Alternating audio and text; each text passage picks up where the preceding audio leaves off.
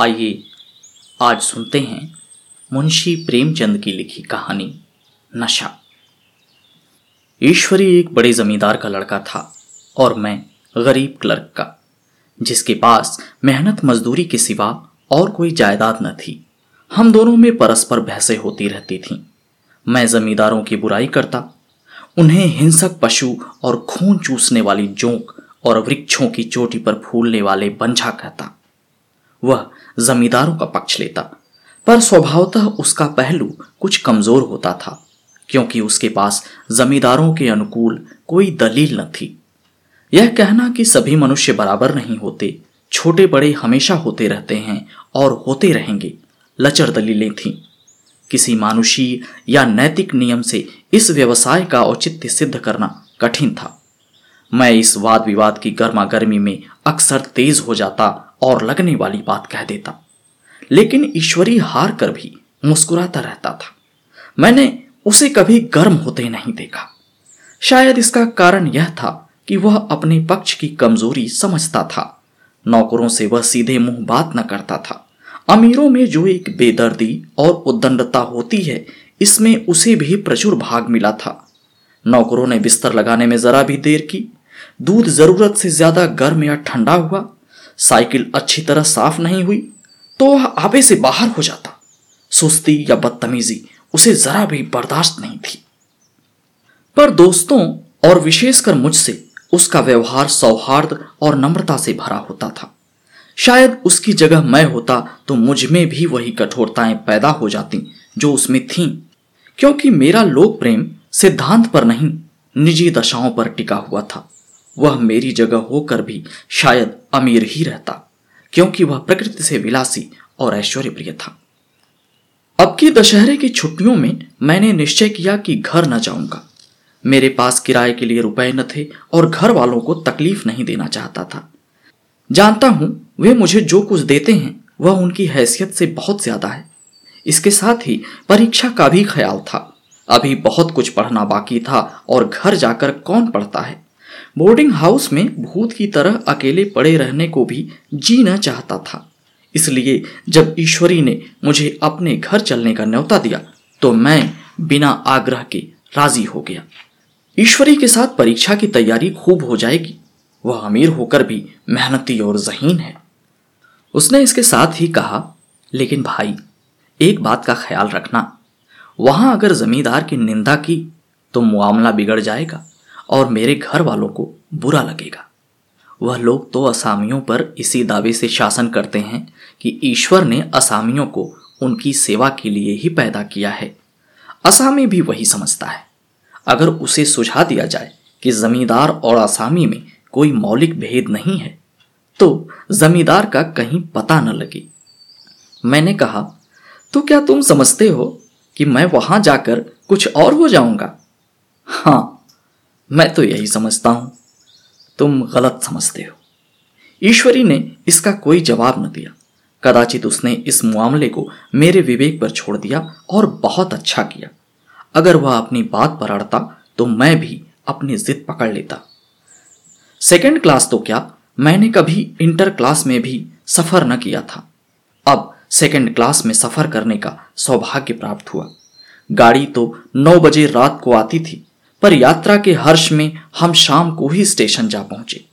कुछ देर इधर उधर सैर करने के बाद रिफ्रेशमेंट रूम में जाकर हम लोगों ने भोजन किया। मेरी वेशभूषा और रंग ढंग से पारखी खानसामों को पहचानने में देर न लगी कि मालिक कौन है और पिछलग्गू कौन। लेकिन न जाने क्यों मुझे उनकी गुस्ताखी बुरी लग रही थी। पैसे ईश्वरी के जेब से गए। शायद मेरे पिता को जो वेतन मिलता है उससे ज्यादा इन खानसामों को इनाम इकराम में मिल जाता हो। एक अठन्नी तो चलते समय ईश्वरी ने ही दी। फिर भी मैं उन सभी से उसी तत्परता और विनय की प्रतीक्षा करता था जिससे वे ईश्वरी की सेवा कर रहे थे। ईश्वरी के हुक्म पर सब क्या दौड़ते हैं, लेकिन मैं कोई चीज मांगता हूं तो उत्साह नहीं दिखाते। मुझे भोजन में कुछ स्वाद न मिला। वह भेद मेरे ध्यान को संपूर्ण रूप से अपनी ओर खींचे था। गाड़ी आई, हम दोनों सवार हुए। खानसामे ने ईश्वरी को सलाम किया, मेरी ओर देखा भी नहीं। ईश्वरी ने कहा, कितने तमीजदार हैं ये सब, एक हमारे नौकर हैं कि कोई काम करने का ढंग ही नहीं। मैंने खट्टे मन से कहा, इसी तरह अगर तुम नौकरों को भी आठ आने रोज इनाम दिया करो तो इससे ज्यादा तमीजदार हो जाएं। तो क्या तुम समझते हो ये सब केवल इनाम के लालच में इतना अदब करते हैं? जी नहीं, कदापि नहीं। तमीज और अदब तो इनके रक्त में मिल गया है। गाड़ी चली, डाक थी। प्रयाग से चली तो प्रतापगढ़ जाकर रुकी। एक आदमी ने हमारा कमरा खोला। मैं तुरंत चिल्ला उठा, दूसरा दर्जा है, सेकंड क्लास है। मुसाफिर ने डिब्बे के अंदर आकर मेरी ओर एक विचित्र उपेक्षा की दृष्टि से देखकर कहा, जी हाँ, सेवक भी इतना समझता है, और बीच वाली बर्थ पर बैठ गया। मुझे कितनी लज्जा आई कह नहीं सकता। भोर होते होते हम लोग मुरादाबाद पहुंचे। स्टेशन पर कई आदमी हमारा स्वागत करने के लिए खड़े थे। दो भद्र पुरुष थे, पांच बेगार। बेगारों ने हमारा लगेज उठाया। दोनों भद्र पुरुष पीछे पीछे चले। एक मुसलमान था रियासत अली, दूसरा ब्राह्मण था रामहरख। दोनों ने मेरी ओर अपरिचित नेत्रों से देखा, मानो कह रहे हैं, तुम कौवे होकर हंस के साथ कैसे? रियासत अली ने ईश्वरी से पूछा, यह बाबू साहब क्या आपके साथ पढ़ते हैं? ईश्वरी ने जवाब दिया, हाँ, साथ पढ़ते भी हैं और साथ रहते भी हैं। यों कहिए कि आप ही के बदौलत मैं इलाहाबाद में पड़ा हुआ हूं, नहीं कब का लखनऊ चला आया होता। अब कि मैं इन्हें घसीट लाया। इनके घर से कई तार आ चुके थे, मगर मैंने इनकारी जवाब दिलवा दिए। आखिरी तार तो अर्जेंट था, उसकी फीस चार आने प्रति शब्द थी, पर यहां से उसका जवाब भी इनकारी ही गया। दोनों सज्जनों ने मेरी ओर चकित नेत्रों से देखा, आतंकित हो जाने की चेष्टा करते हुए जान पड़े। रियासत अली ने अर्धशंका के स्वर में कहा, लेकिन आप बड़े सादे लिबास में रहते हैं। ईश्वरी ने शंका निवारण की, महात्मा गांधी के भक्त हैं साहब, खद्दर के सिवा और कुछ पहनते ही नहीं। पुराने सारे कपड़े जला डाले, यों कहो कि राजा हैं। ढाई लाख सालाना की रियासत है, पर आपकी सूरत देखो तो मालूम होता है अभी अनाथालय से पकड़ कर आए हैं। रामहरख बोले, अमीरों का ऐसा स्वभाव बहुत कम देखने में आता है, कोई भांप नहीं सकता। रियासत अली ने समर्थन किया, आपने महाराज चांगली को देखा होता तो दांतों तले उंगली दबाते। एक गाढ़े के मिर्जई और चमरौधा जूता पहने बाजार में घूमा करते थे। सुनते हैं एक बार बेगार में पकड़े गए थे और उन्होंने दस लाख में कॉलेज खोल दिया। मैं मन में कटा जा रहा था, पर न जाने क्या बात थी कि यह सफेद झूठ उस वक्त मुझे हास्यास्पद न जान पड़ा। उसके प्रत्येक वाक्य के साथ मन में उस कल्पित वैभव के समीपतर आता जाता था। मैं शहसवार नहीं हूं, हाँ, लड़कपन में कई बार लद्दू घोड़ों पर सवार हुआ। यहां देखा तो कला रास घोड़े हमारे लिए तैयार खड़े थे। मेरी तो जान ही निकल गई। सवार तो हुआ, पर बोटियां कांप रही थीं। मैंने चेहरे पर शिकन न पड़ने दिया, घोड़े को ईश्वरी के पीछे डाल दिया। खैरियत तो यह हुई कि ईश्वरी ने घोड़ों को तेज न किया, वरना शायद मैं हाथ पांव तुड़वा कर लौटता। संभव है ईश्वरी ने समझ लिया हो कि यह कितने पानी में है। ईश्वरी का घर क्या था? किला था। इमामबाड़े का सा फाटक, द्वार पर पहरेदार टहलता हुआ, नौकरों का कोई हिसाब ही नहीं। एक हाथी बधा हुआ। ईश्वरी ने अपने पिता, चाचा, ताऊ आदि सबसे मेरा परिचय कराया, और उसी अतिशयोक्ति के साथ। ऐसी हवा बांधी कि कुछ न पूछिए। नौकर चाकर ही नहीं, घर के लोग भी मेरा सम्मान करने लगे। देहात के जमींदार, लाखों का मुनाफा, मगर पुलिस कांस्टेबल को भी अफसर समझने वाले। कई महाशय तो मुझे हुजूर हुजूर कहने लगी। जब जरा एकांत हुआ तो मैंने ईश्वरी से कहा, तुम बड़े शैतान हो यार, मेरी मिट्टी क्यों पलीत कर रही हो? ईश्वरी ने सुदृढ़ मुस्कान के साथ कहा, इन गधों के सामने यही चाल जरूरी थी, वरना सीधे मुंह बोलते भी नहीं। जरा देर बाद एक नाई हमारे पांव दबाने आया। कुंवर लोग स्टेशन से आए हैं, थक गए होंगे। ईश्वरी ने मेरी ओर इशारा करके कहा, पहले कुंवर साहब के पांव दबा। मैं चारपाई पर लेटा हुआ था। मेरे जीवन में ऐसा ही शायद कभी हुआ हो कि किसी ने मेरे पांव दबाए हों। मैं इसे अमीरों के चोंचले, रईसों का गधापन और बड़े आदमियों की मुटमर्दी और न जाने क्या क्या कहकर ईश्वरी का परिहास किया करता। और आज मैं पोतड़ों का रईस बनने का स्वांग भर रहा था। इतने में दस बज गए। पुरानी सभ्यता के लोग थे। नई रोशनी अभी केवल पहाड़ की चोटी तक पहुंच पाई थी। अंदर से भोजन का बुलावा आया। हम स्नान करने चले। मैं हमेशा अपनी धोती खुद छांट लिया करता हूँ, मगर यहाँ मैंने ईश्वरी की भांति अपनी धोती भी छोड़ दी। अपने हाथों अपनी धोती छांटते शर्म आ रही थी। अंदर भोजन करने चले। होटल में जूते पहने मेज पर जा डटते थे। यहाँ पाँव धोना आवश्यक था। कहार पानी लिए खड़ा था। ईश्वरी ने पाँव बढ़ा दिए। कहार ने उसके पाँव धोए। मैंने भी पाँव बढ़ा दिए। कहार ने मेरे भी पाँव धोए। मेरा वह विचार न जाने कहाँ चला गया था। सोचा था वहाँ देहात में एकाग्र होकर खूब पढ़ेंगे, पर यहाँ सारा दिन सैर सपाटे में कट जाता था। कहीं नदी में बजरे पर सैर कर रहे हैं, कहीं मछलियों या चिड़ियों का शिकार खेल रहे हैं, कहीं पहलवानों की कुश्ती देख रहे हैं, तो कहीं शतरंज पर जमे हैं। ईश्वरी खूब अंडे मंगवाता और कमरे में स्टोव पर ऑमलेट बनते। नौकरों का एक जत्था हमेशा घेरे रहता। अपने हाथ पांव हिलाने की कोई ज़रूरत नहीं, केवल जबान हिला देना काफ़ी है। नहाने बैठे तो दो आदमी नहलाने को हाजिर, लेटे तो दो आदमी पंखा झलने को खड़े। मैं महात्मा गांधी का कुंवर चेला मशहूर था। भीतर से बाहर तक मेरी धाक थी। नाश्ते में ज़रा भी देर न होने पाए, कहीं कुंवर साहब नाराज़ न हो जाए। बिछावन ठीक समय पर लग जाए। कुंवर साहब का सोने का समय हो गया। मैं ईश्वरी से भी ज्यादा नाजुक मिजाज बन गया था, या बनने पर मजबूर किया गया था।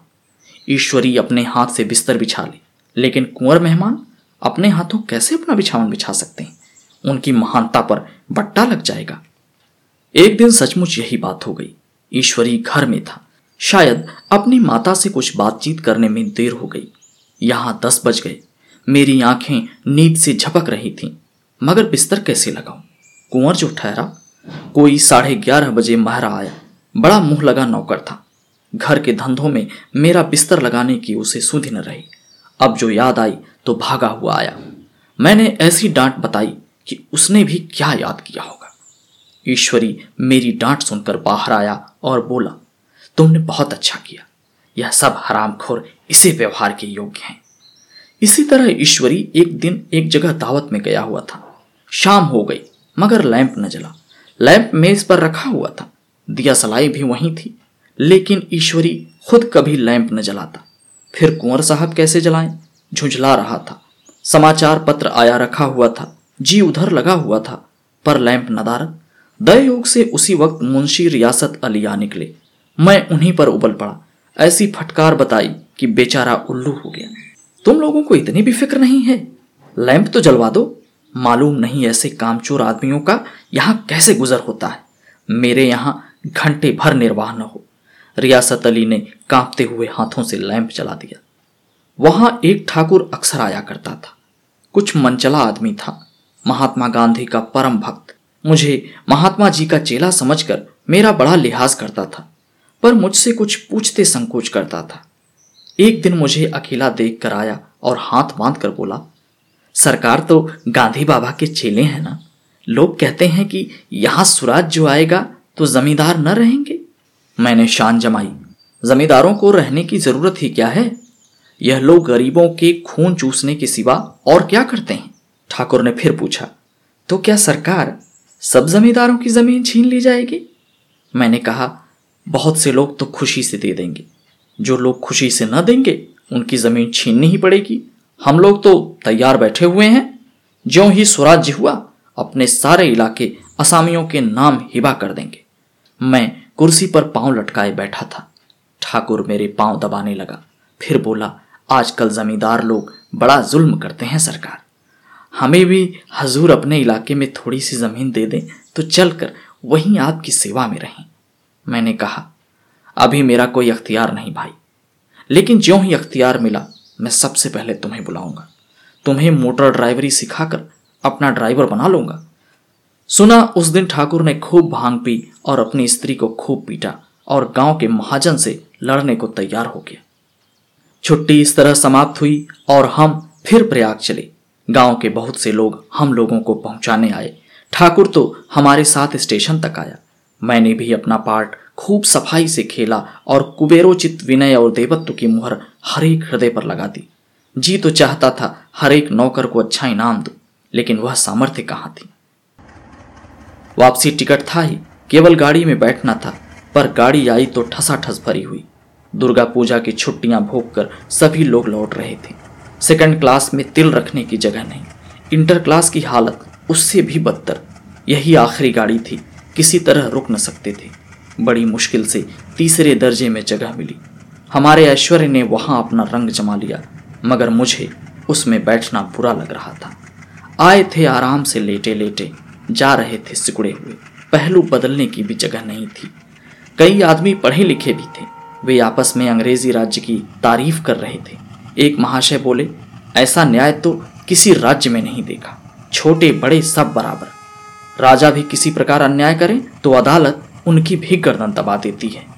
दूसरे सज्जन ने समर्थन किया, अरे साहब, आप बादशाह पर दावा कर सकते हैं, अदालत में बादशाह पर डिग्री हो जाती है। एक आदमी जिसकी पीठ पर बड़ा सा गट्ठर बंधा था, कलकत्ते जा रहा था। कहीं गठरी रखने की जगह न मिलती थी, पीठ पर बांधे हुए था। इससे बेचैन होकर बार बार द्वार पर आकर खड़ा हो जाता था। मैं द्वार के पास ही बैठा हुआ था। उसका बार बार मेरे मुंह को अपनी गठरी से रगड़ना मुझे बहुत बुरा लग रहा था। एक तो हवा यूं ही कम थी, दूसरे उस गंवार का मेरे मुंह पर खड़े हो जाना मानो मेरा गला दबाना था। मैं कुछ देर तक जब्त किए बैठा रहा। एकाएक मुझे क्रोध आ गया। मैंने उसे पकड़कर पीछे ढकेल दिया और दो तमाचे जोर जोर से लगाए। उसने आंख निकालकर कहा, क्यों मारते हो बापूजी? हमने भी किराया दिया है। मैंने उठकर दो तीन तमाचे और जड़ दिए। गाड़ी में तूफान आ गया। चारों ओर से मुझ पर बौछारें पड़ने लगी। अगर इतने नाजुक मिजाज हो तो अव्वल दर्जे में क्यों नहीं बैठे? कोई बड़ा आदमी होगा तो अपने घर का होगा, मुझे इस तरह मारते तो दिखा देता। क्या कसूर किया था बेचारे? गाड़ी में सांस लेने की जगह नहीं, खिड़की पर जरा सांस लेने खड़ा हो गया तो उस पर इतना क्रोध। अमीर होकर क्या आदमी अपनी इंसानियत बिल्कुल खो देता है? यह भी अंग्रेजी राज है जिसका आप बखान कर रहे थे। एक ग्रामीण बोला, दफ्तर माँ घुसावत नहीं हो पाई इतना मिजाज। ईश्वरी ने अंग्रेजी में कहा, what an idiot you are Veer. और मेरा नशा अब कुछ कुछ उतरता हुआ मालूम होता था।